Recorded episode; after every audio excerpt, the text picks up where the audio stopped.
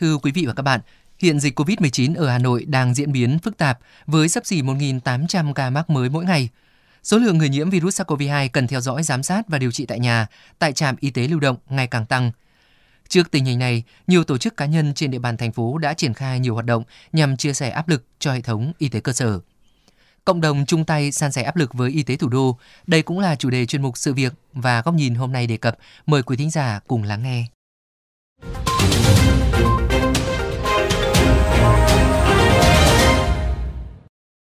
Cách đây khoảng 10 ngày, anh Nguyễn Văn Trương sống tại khu trung cư New Horizon City 87 Lĩnh Nam, phường Mai Động, quận Hoàng Mai, Hà Nội, cảm thấy trong người không khỏe, giống bị cảm cúm nên đã mua test nhanh và cho kết quả dương tính với SARS-CoV-2. Sau khi thông báo với y tế phường và được xét nghiệm khẳng định, gia đình anh rất bất ngờ khi có tới 6 người trở thành F0, dù trước đó đã thực hiện tốt công tác phòng chống dịch. Hiện các thành viên đang được cách ly điều trị tại nhà và thường xuyên nhận sự tư vấn từ tổ COVID cộng đồng tại trung cư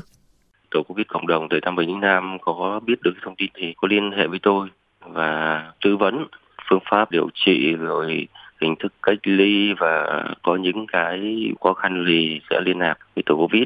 Khiến bệnh nhân chúng tôi thì cũng yên tâm.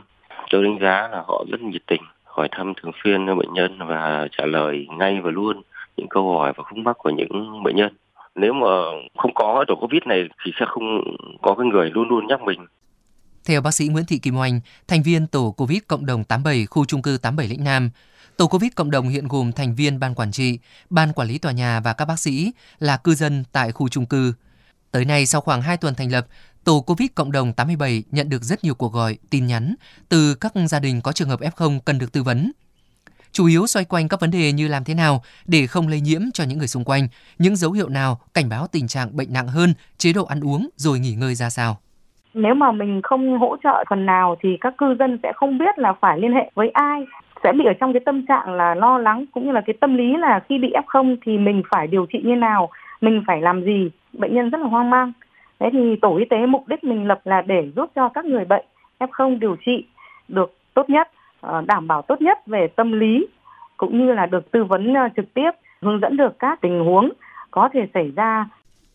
Bác sĩ Oanh nói, để tổ y tế của trung cư hoạt động tốt thì cần sự phối hợp chặt chẽ của y tế phường, tổ trưởng tổ dân phố, ban quản lý của trung cư. Bởi quản lý F0 cũng như điều trị tại nhà đều đã có quy định chi tiết, người dân phải biết khi thành F0 phải làm gì, tức là họ gọi đến đâu thì được tư vấn.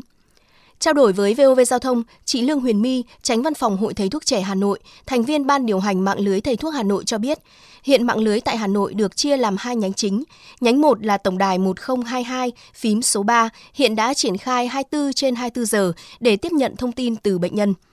Nhánh này có sự tham gia của 100 sinh viên các trường y dược trên địa bàn thành phố, hỗ trợ lấy thông tin và sàng lọc khi bệnh nhân gọi lên tổng đài sau đó chuyển về nhóm G23 theo 2 khung giờ 12 giờ và 21 giờ để bác sĩ có thông tin, sàng lọc và đẩy dữ liệu lên hệ thống. Còn một nhánh nữa là nhánh gọi ra, có hơn 600 bác sĩ và tình nguyện viên hỗ trợ 30 quận huyện, thị xã trên địa bàn thành phố. Tách nhóm ra là 28 nhóm, gồm 28 bác sĩ, quản lý tại 30 quận huyện thị. Một ngày thì chúng mình sẽ sàng lọc được tầm khoảng 2.000 đến 3.000 bệnh nhân COVID-19 sau 2 tuần hoạt động thì mình đã hỗ trợ được gần à, 7.000 bệnh nhân F0 trên địa bàn thành phố, gọi ra gần 15.000 cuộc đàm thoại. Chị Mỹ cho biết, sau khi nhập dữ liệu từ phần mềm quản lý F0 của Sở Y tế, mạng lưới thầy thuốc Hà Nội sẽ hỗ trợ bệnh nhân điều trị tại nhà, chuyển viện cấp cứu, phối hợp với y tế địa phương để cấp cứu kịp thời những trường hợp mà tăng nguy cơ. Sau 2 tuần hoạt động thì có 25 bệnh nhân có phân tầng nguy cơ 4 đã được nhập viện cấp cứu kịp thời,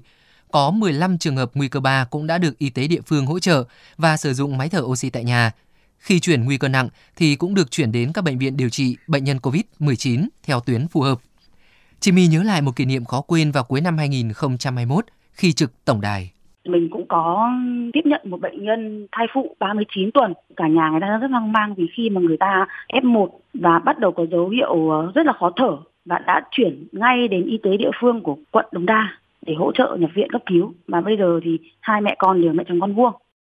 Anh Nguyễn Đức Tiến, Ủy viên Ban chấp hành Trung ương Đoàn, Phó Bí thư Thường trực Thành đoàn, Chủ tịch Hội Liên hiệp Thanh niên Việt Nam thành phố Hà Nội đã chia sẻ, căn cứ nhu cầu và đề xuất của Sở Y tế, Thành đoàn Hà Nội triển khai cùng lúc 4 nhiệm vụ, tham gia vào 4.200 tổ hỗ trợ điều trị bệnh nhân F0 tại nhà trên địa bàn 579 xã, tham gia 670 tổ nhập liệu về bệnh nhân, kích hoạt mạng lưới bác sĩ đồng hành cùng ngành y tế, sẵn sàng phương án ATM oxy với hơn 1.000 bình oxy 8 lít, 200 bình 40 lít cùng nhiều vật tư y tế khác huy động nguồn lực xã hội hóa.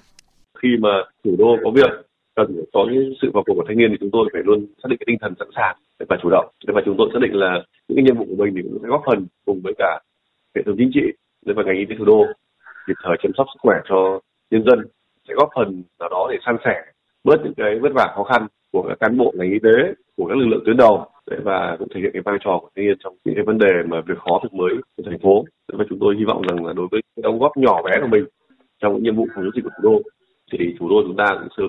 bình an trở lại. Theo Phó Giáo sư Nguyễn Huy Nga, nguyên Cục trưởng Cục Y tế Dự phòng, sự tham gia hỗ trợ các F0 tại nhà của cộng đồng là rất đáng hoan nghênh, góp phần giảm tải áp lực cho hệ thống y tế cơ sở của Hà Nội, đặc biệt là trong giai đoạn hiện nay Riêng với mô hình tổ COVID cộng đồng do người dân tại địa phương tự thành lập, cần có sự phối hợp quản lý từ chính quyền địa phương để đảm bảo hiệu quả. Phương phải phổ biến trong phương minh cái mạng lưới bác sĩ đấy lên danh sách rồi phân công cho ai phục vụ những khu vực nào khu gia đình nào thì gia đình ấy có cái địa chỉ liên hệ của bác sĩ người thầy thuốc đấy thực hiện quy định của nhà nước cũng như những cái kiến thức của mình để hướng dẫn chăm sóc và điều trị cho các f một f không tại nhà.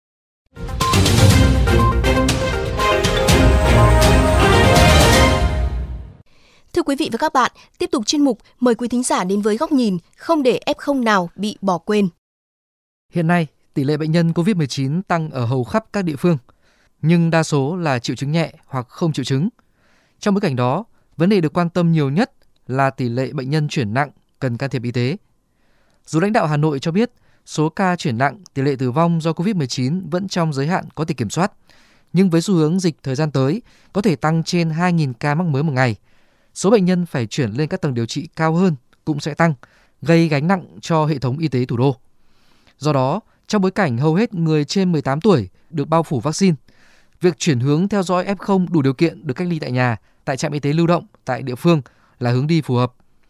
Để công tác này vận hành trơn tru và tránh tình trạng F0 bị bỏ quên, không được tư vấn, hướng dẫn, hỗ trợ, các mô hình dưới cấp y tế xã như tổ Covid cộng đồng, tổ tư vấn từ mạng lưới thầy thuốc đồng hành – với sự tham gia tình nguyện của đoàn thanh niên, các bác sĩ độc lập đã lấp đầy những khoảng trống mà hệ thống y tế chưa thể bao quát được trọn vẹn. Một khi F0 được theo dõi và quản lý tốt dưới hình thức gọi điện, nhắn tin ở ngay tại nhà của họ, sẽ tránh được tình trạng lây lan dịch, tránh được việc người bệnh tự phát di chuyển tới cơ sở y tế, vượt tuyến các tầng điều trị, gây quá tải hệ thống. Bên cạnh việc tư vấn, hướng dẫn F0, các mô hình mang tính cộng đồng này cũng giúp F0, người chăm sóc F0 được trang bị kỹ năng xử trí khi điều trị tại nhà. Việc đeo khẩu trang, kính chắn giọt bắn, vệ sinh khử khuẩn, chuẩn bị phòng biệt lập, thoáng khí, cách thức xử lý rác thải, chế độ dinh dưỡng, uống thuốc, vận động nâng cao sức khỏe. Nếu thực hành tốt sẽ giúp người nhiễm virus sớm phục hồi. Thực tế, nhiều F0 tại nhà sau khi khỏi bệnh đều cho rằng nếu không có triệu chứng nặng, quá trình theo dõi và hồi phục cũng khá êm thuận, không khủng khiếp như tưởng tượng trước đó về căn bệnh này. Họ cho rằng giường bệnh điều trị vốn có hạn chỉ nên dành cho những người cần can thiệp y tế. Những đối tượng còn lại được làm tốt công tác tâm lý, hiểu rằng họ sẽ không bị bỏ quên, luôn có lực lượng chuyên môn từ hệ thống y tế, từ cộng đồng, khu dân cư, quản lý thăm hỏi thì đa số sẽ nhanh chóng khỏi bệnh. Hà Nội đang vận dụng rất hiệu quả sự tham gia của các tổ chức, cá nhân, hội đoàn cùng góp một tay vào bảo vệ sức khỏe đến từng hộ gia đình, từng tổ dân phố, từng khu tập thể, chung cư. Chính sự đoàn kết một khối đó từ người dân cũng là nguồn nội lực quan trọng để Hà Nội vẫn đứng vững trước dịch bệnh, dù đang là địa phương dẫn đầu cả nước về số ca mắc mới.